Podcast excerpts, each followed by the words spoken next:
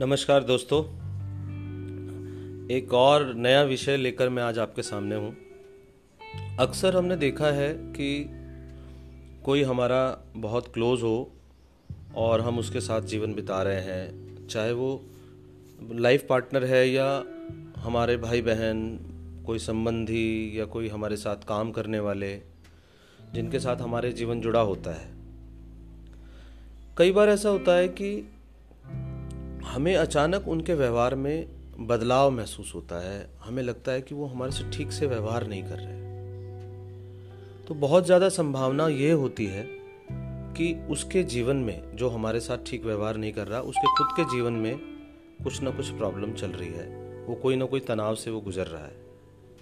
अगर यदि हम उस समय पर उसको थोड़ा सा स्थान दें, थोड़ा समय दें, उससे उसे अपनी समस्या से बाहर निकलने में, तो वो टाइम निकल जाता है और बहुत ज़्यादा चांस है कि वो फिर से रिवाइव हो जाता है, वो रिश्ता फिर से मजबूत हो जाता है।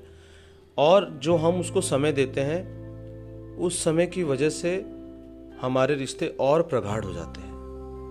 तो हमारे जीवन में यदि कोई अनुभव ऐसा चल रहा हो कि किसी के साथ हमारा रिलेशन अच्छा नहीं चल रहा, तो थोड़ा उसको समय दें, उसको थोड़ा अपनी समस्या से बाहर निकलने में समय की जो ज़रूरत है वो प्रदान करें और थोड़ा सहयोग भी करें कि वो निश्चित रूप से किसी समस्या में फंसा हुआ है, वो अपनी उस समस्या से बाहर निकल आए। यदि वो आपके प्रयास से बाहर निकल आता है, वो भी एक युक्तिपूर्वक तरीका होना चाहिए कि उसको समस्या से बाहर निकालने में, यदि वो आपके सब प्रयास से बाहर निकल आता है तो वो आपके प्रति बहुत धन्यवादी हो जाता है और आपका उसका संबंध और मजबूत हो जाता है। और मजबूत संबंध ही एक अच्छे जीवन की ज़रूरत है।